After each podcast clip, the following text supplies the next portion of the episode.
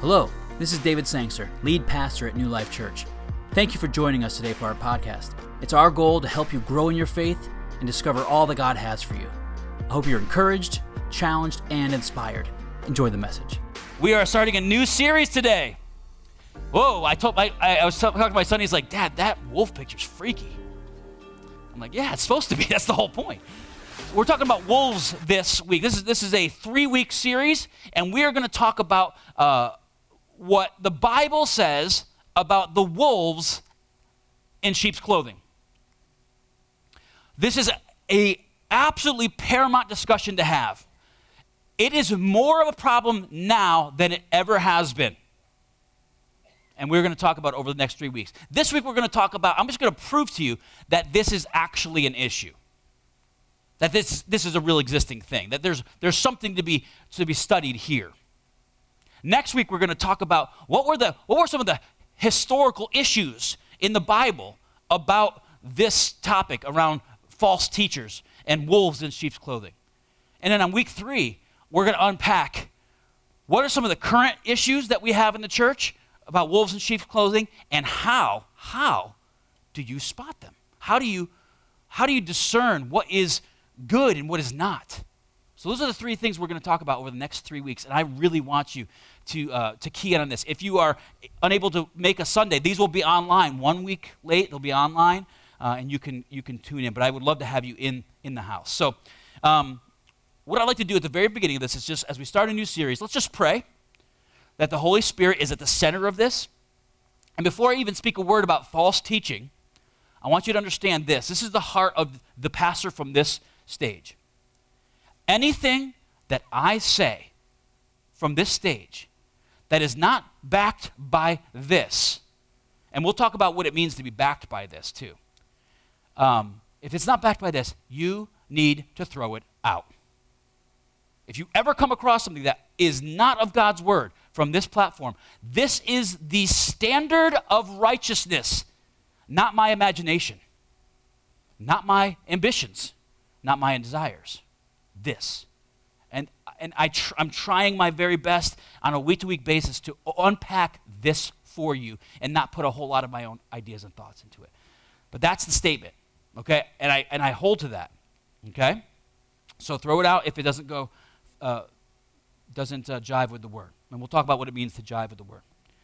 The big idea of this series is this. Well, let's pray first. Lord, thank you for this day. Thank you for your word. God, we thank you for the life that comes through solid biblical teaching that aligns us with the very essence of our creation. Lord, that gives us the ability to, to have a life that is thriving, not just surviving. And Lord, I pray that we would never, as a church, allow your word to be distorted for the sake of a, a, a, person and their ambitions and their desires. But Lord, that we would always, like the Bereans, check everything through the rubrics that you give us in your word. We ask this in Jesus' name. Amen. Okay, the big idea for this series is this. In the book of Jude, we see that the wolves in sheep's clothing Jesus warned would come have crept their way in the communities of the early church. In his short but powerful letter, Jude writes to warn and encourage the early Christians to be vigilant and mindful of the truth. His warnings remain relevant to Christians today who face danger of the cunning lure of false teachings. Right off the bat, turn with me to John chapter 10. I know this is a book, uh, this is a study in the book of Jude, but let's get some context, okay? John chapter 10, verse 1 says this Truly I tell you, anyone who does not enter the sheep pen by the gate, but climbs in some other way is a thief and a robber. The one who enters by the gate is the shepherd of the sheep. The gatekeeper opens it for him, and the sheep hear his voice. There's some things I want you to uh, just focus on here. There is a gate, and there is a gatekeeper.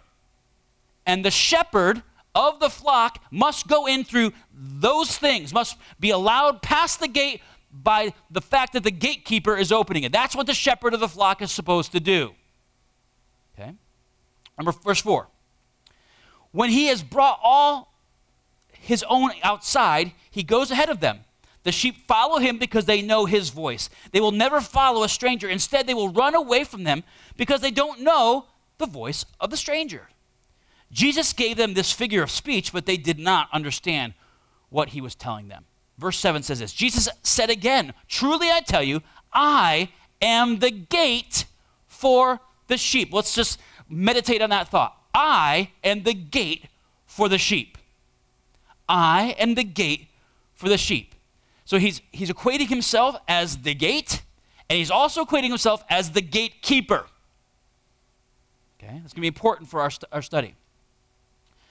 Verse 8 All who come before me are thieves and robbers, but the sheep don't listen to them. I am the gate. If anyone enters by me, he will be saved and will come in and go out and find pasture. A thief comes to steal and kill and destroy. I have come so that you may have life and have it in abundance. See that guy on the left hand side? He's there to kill, steal, and destroy from you. Okay? Matthew chapter 7, verse 15 says this Beware of false prophets, which means false teachers, who come to you in sheep's clothing, but are inwardly are ravenous wolves. Okay, this particular message is titled Wolf at the Gate. Wolf at the Gate. All right? So, the big idea for this message is this Jesus and his brother Jude warn us about wolves in sheep's clothing and give us a way, give us ways to protect ourselves from evil imposters. Okay? Jesus and his brother, that's interesting, Jude, warn us about wolves in sheep's clothing and give us a way to protect ourselves from evil imposters. So here's the thing as you grow as a Christian,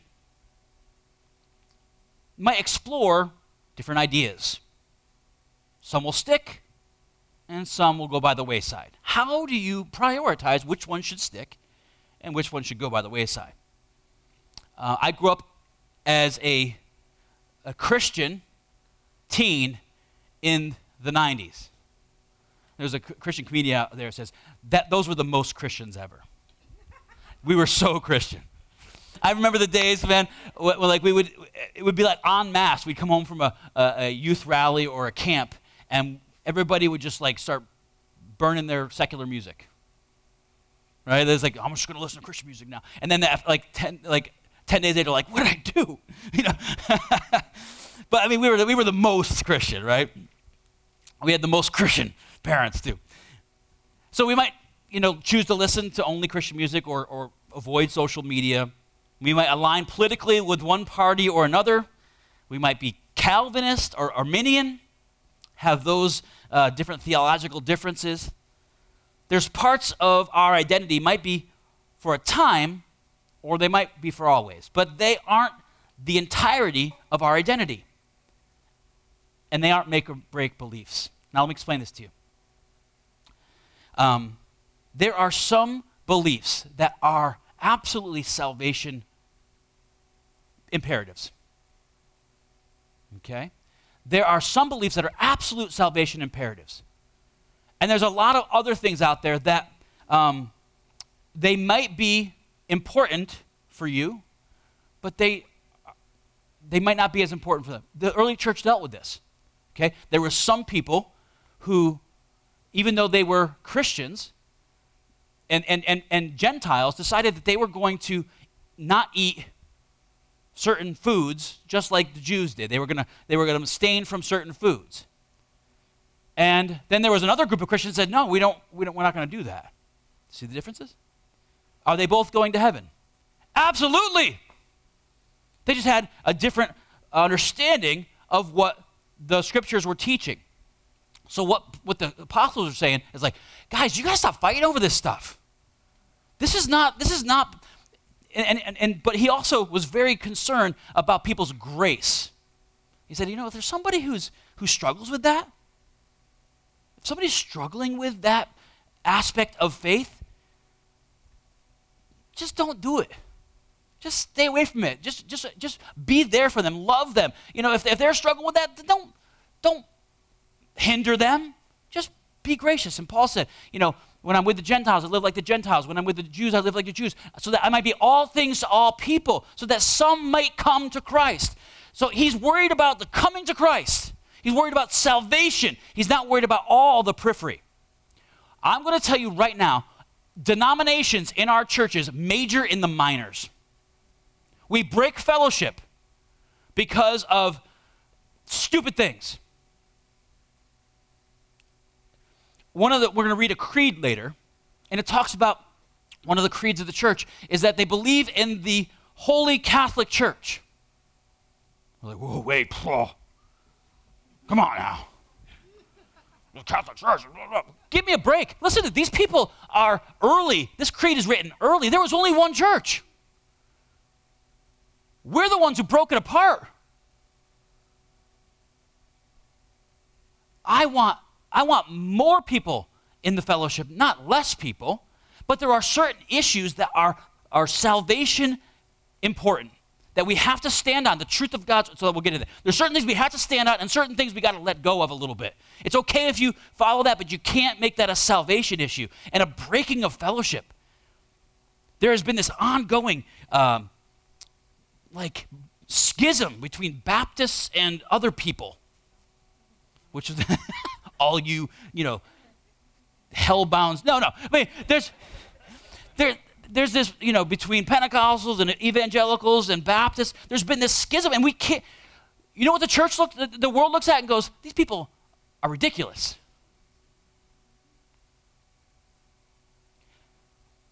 I'll tell you, we had to be careful. But there is such a thing in Scripture as teachers who come in sheep's clothing who are absolutely out to destroy you. And that's what we're going to talk about here. Okay?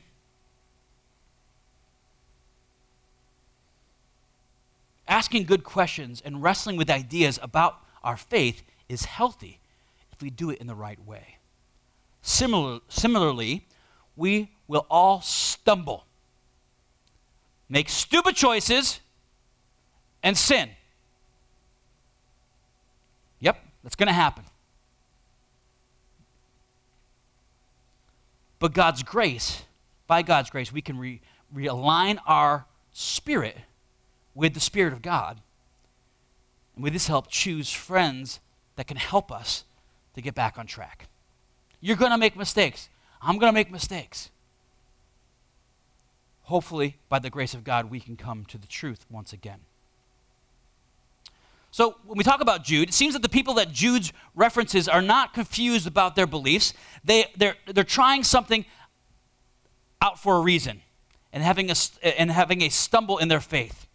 Instead of this, a division from the so these people are not just stumbling, right? They're not just like, oh, I'm trying this out. No, there is a division of fundamental truths in that church. And he's like, whoa, whoa, whoa, whoa, whoa, whoa, whoa. This is bad. This is not whether women should cover their heads or not. Whether they should wear, you know, this is not this is not what we're talking about. This is like a fundamental Jesus-centric issues. Then Jude's like, whoa, hold on. Okay? So just quickly some letter, some background to this letter. So Jude, or better translated Judah, based on his pronunciation. So it's we call it Jude because that's but in the pronunciation in both Greek and Hebrew, it would have been Judah. Okay? Is the author of the book, and he's Jesus' brother. He's Jesus' brother. Interesting that he doesn't identify himself. That he, you'll see in a second. He identifies himself as the servant of Christ. Why does he do that? Because earlier he denied the messiahship of his brother. And he's after the resurrected Christ, he's like, "Oh man, I was wrong. I was so wrong." I was so wrong. And now he's a leader in the early church, and he is, has a very uh, passionate message for these people. Jude is writing the letter to believers, likely Jewish believers, based on Jude's strong assumption that his audience is deeply familiar with the historical Jewish text. Now, when we get to next week, we're going to study some things that you're going to like, what's that all about? Because Jude actually references apocryphal scripture.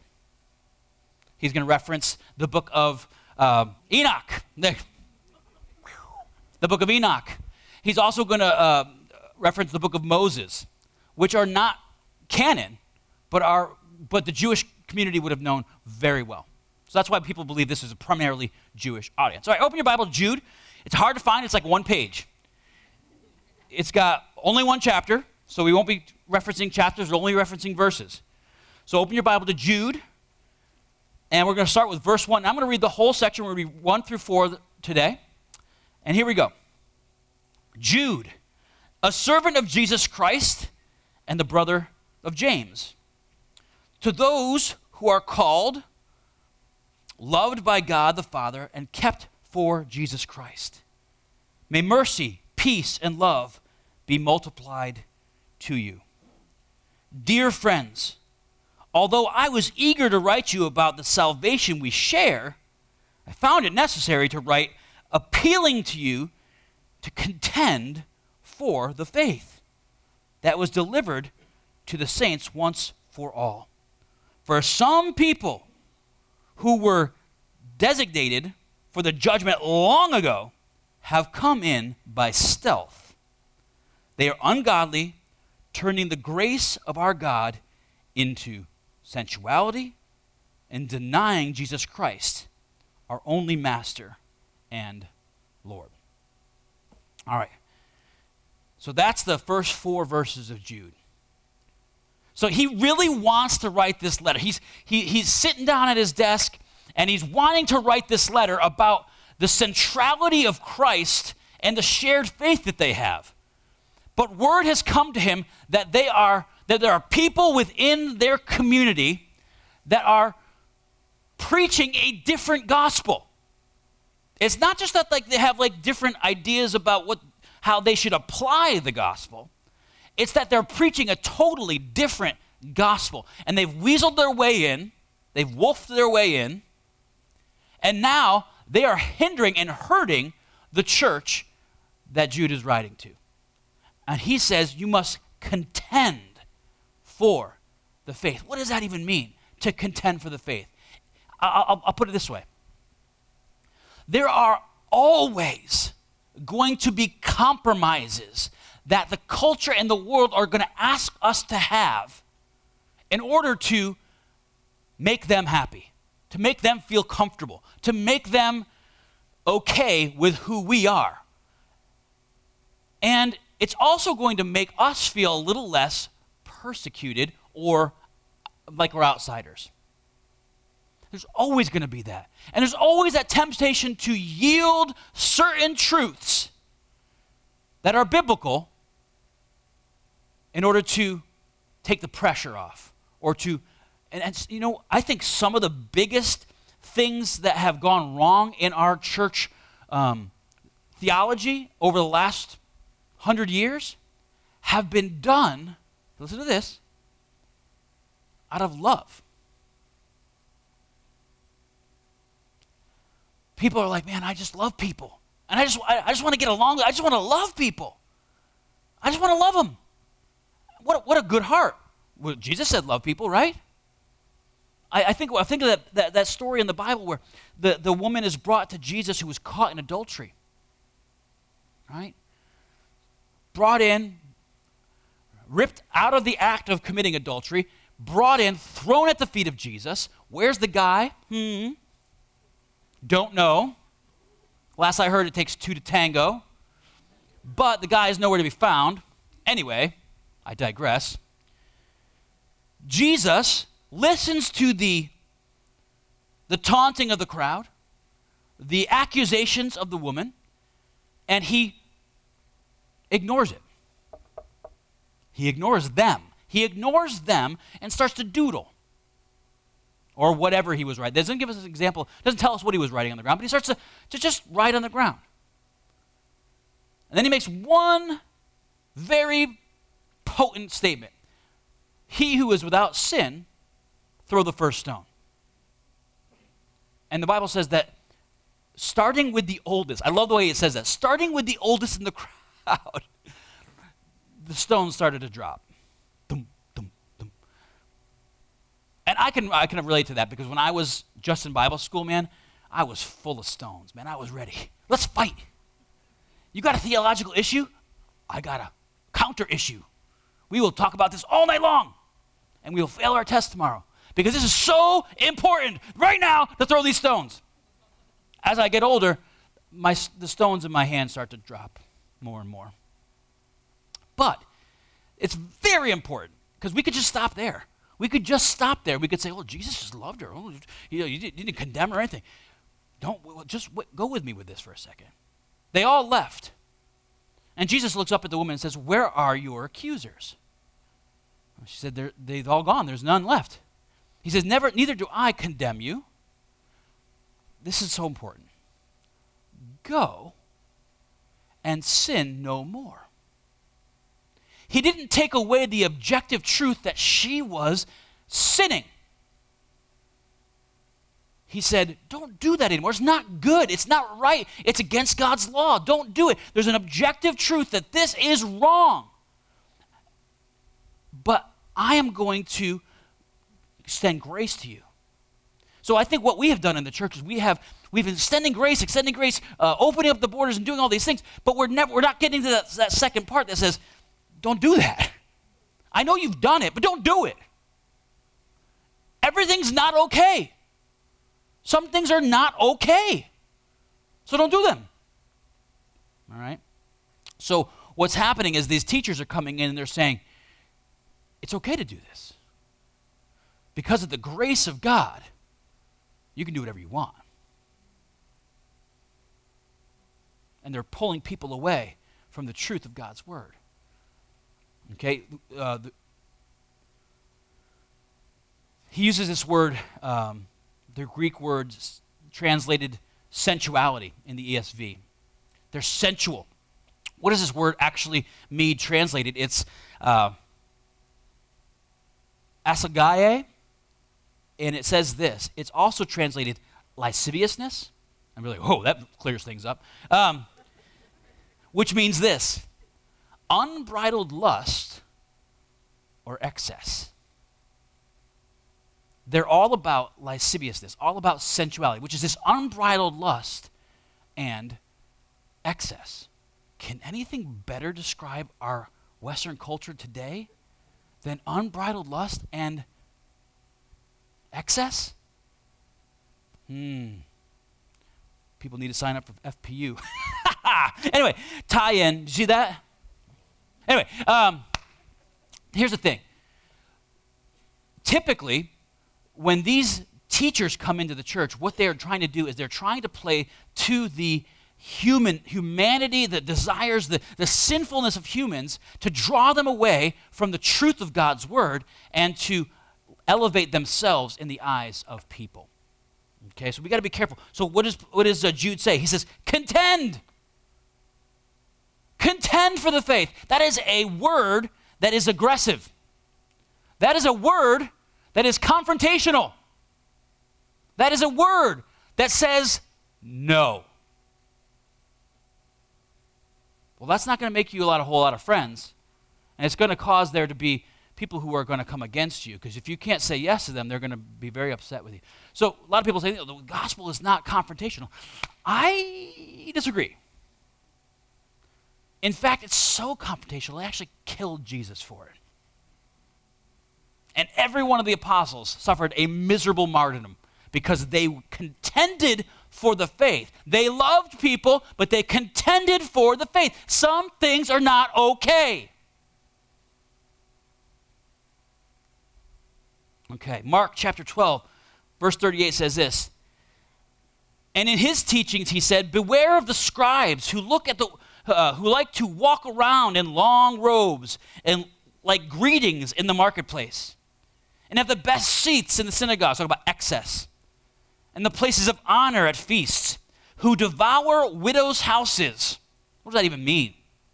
It means they take advantage of gullible women, of marginalized, of people, women who are uh, vulnerable in that culture, in that culture especially, when they were when they didn't have a uh, a man to take care of them, they were vulnerable to other people. Now, I'm glad that that's not always the case today. But here's the thing: the Bible talks about over and over. What is it? What is the church supposed to do? It's supposed to take care of the widows and the orphans, the, the vulnerable. And these people were just taking advantage of them. The weakest in the culture, they were just taking advantage of them. And the church says, no, that's not okay. Okay? They bow our widows' houses and for a pittance make long prayers. It means you don't know what that means? They're taking money to pray. Okay? They were taking money. Like, would you come to my house and make my house look more spiritually and eloquent by praying, and I'll give you some money for it? Okay? They will receive their greater condemnation. Why? Because they know better, yet they're still doing it. Okay? This has been happening ever since there has been organized religion. People have used their position and their great spirituality to exploit others, elevate themselves, and justify their excesses. Time and time again, Jesus and the apostles had to address this very nature of the gospel as being one of humility and service. I have a really hard time watching preachers online with sneakers on that cost more than my first car.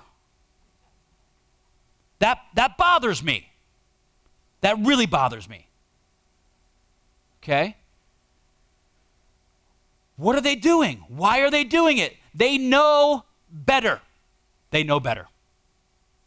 When I see preachers who are world renowned, and then the media does a slight little pick into their life and finds out that they have, you know, houses in multiple places and they're got jets and they're flying back and forth, all these things. What does that do to the world? They're like, these people are charlatans. That doesn't represent what we what we know. People aren't stupid. They know.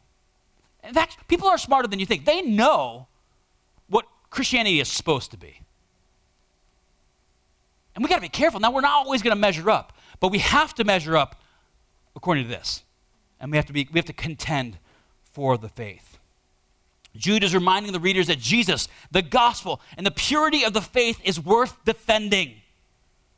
Jude is passionate that we do the work of to keep the faith, especially when it is threatened by cheap grace and materialistic teaching. Jude Jude's warning encourages us to solidify our beliefs, stand firm in the truth, and contend for the faith, especially when people challenge those truths for, our own, for their own gain. So, what does it mean to contend for the faith? Is it a matter of having all the right answers? Do we need to be perfect and have perfect doctrine or live as perfect Christians? Nope. Doesn't mean that. Jude's passion encouraged us to take our faith seriously. Take it. I was having a, a Bible study with somebody just this week, and they're like, I have been playing around with my faith. And I just want to take, I, I want to get to the place uh, where I'm just taking it seriously. Like it's, a, it's impacting like all of my life, not just Sunday mornings or not just, I'm just, I'm tired of playing the game. I'm like, man, you're primed for something, God to do something great in your life. Okay?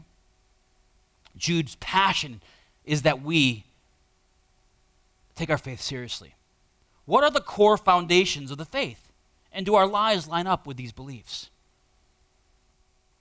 There are historical creeds or meditations that on the core beliefs of the Christianity, and these become important places to come back to.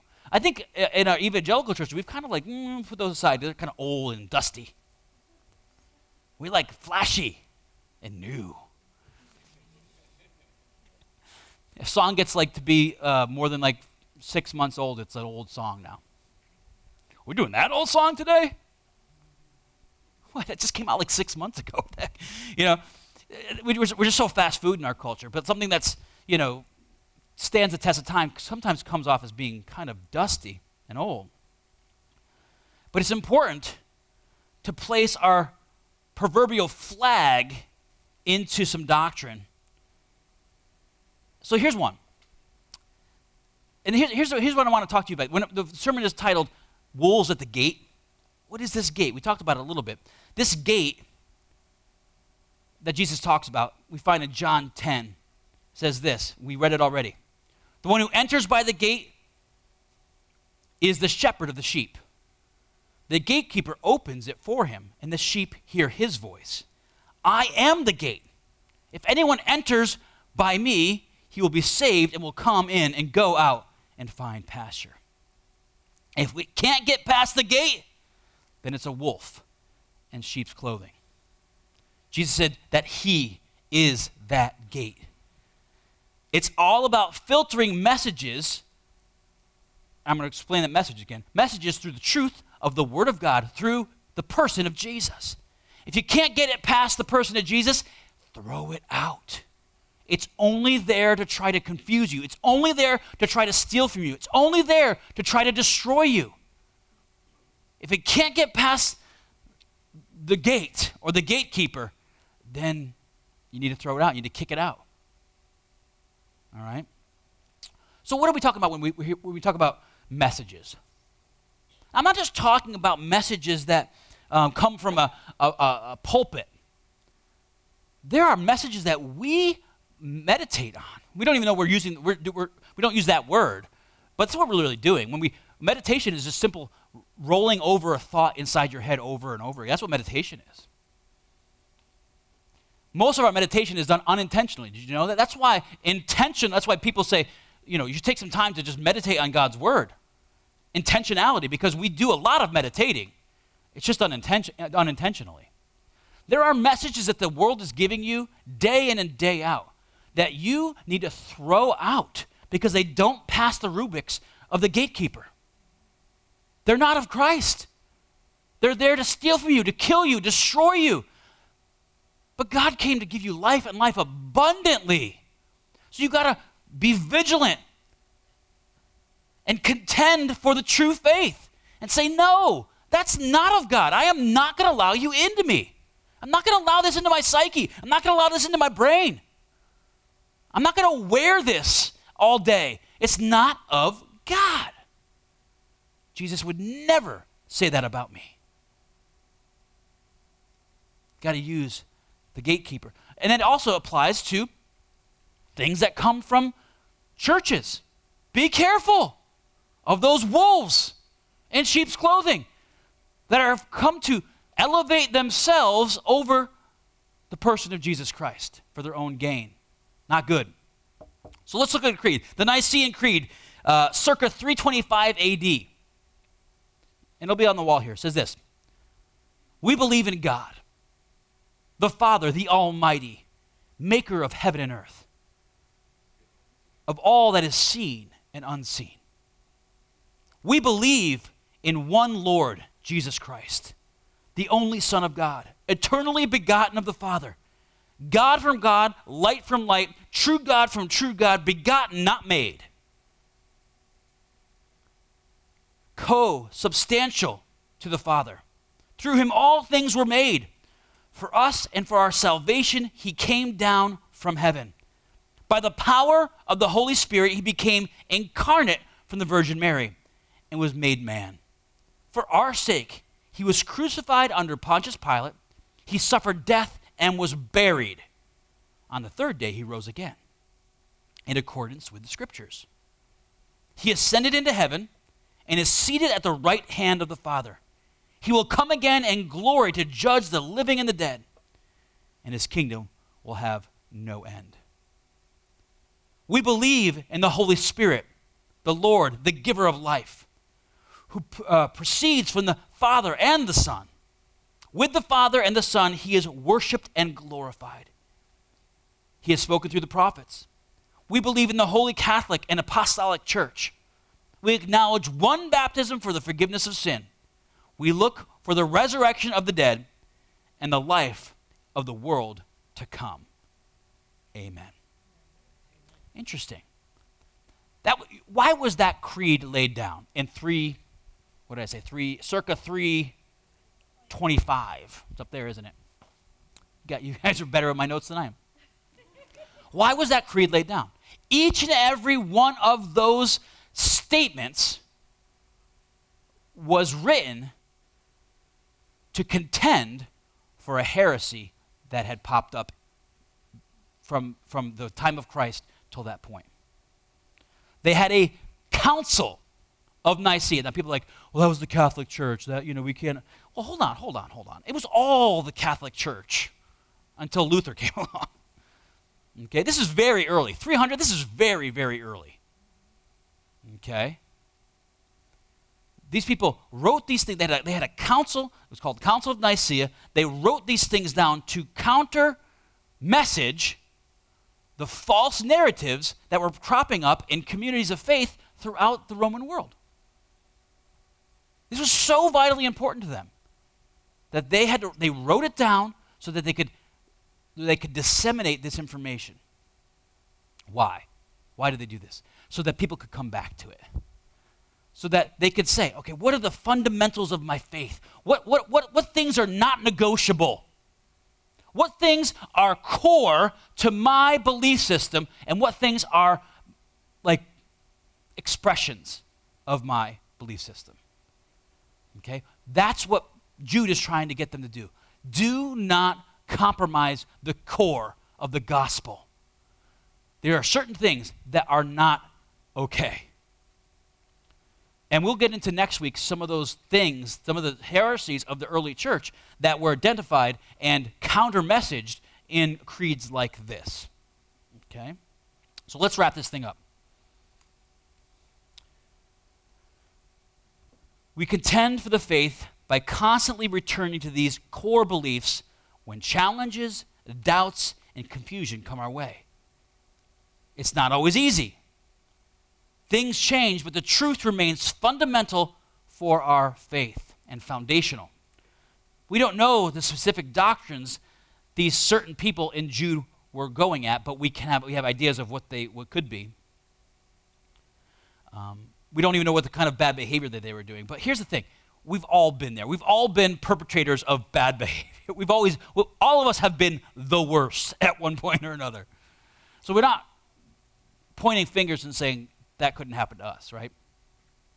So this is called heresy. And we got to make sure that we don't allow heresy to enter into the church. What happens when heresy enters the church? What need okay, so say not what happens, what needs to happen? It's this word we call reform. When heresy enters the church, there must be a doctrinal reformation. Okay? It's something that we, how do we do that? We align ourselves once again with this. We repent and we say, you know what? I did, I, I did leave the truth. And that's okay. Well, let me explain that. It's not okay that you it's not okay to leave the truth. What I am saying is it's okay to repent. Repent is, repentance is key to our survival and thriving as a church. When you get off track, be quick to your knees. Don't hold on to it. Be quick to your knees and reform your thought. Bring it back under the umbrella of God's word. Okay? So next week we're going to explore uh, why the why behind Jude's, Jude's letter. But no doubt we've all experienced the dark side of bad behavior from a Christian. Has anybody ever had that problem? Where you kind of found yourself saying, Really? You call yourself a Christian? Ever had that happen? Nobody? Only me?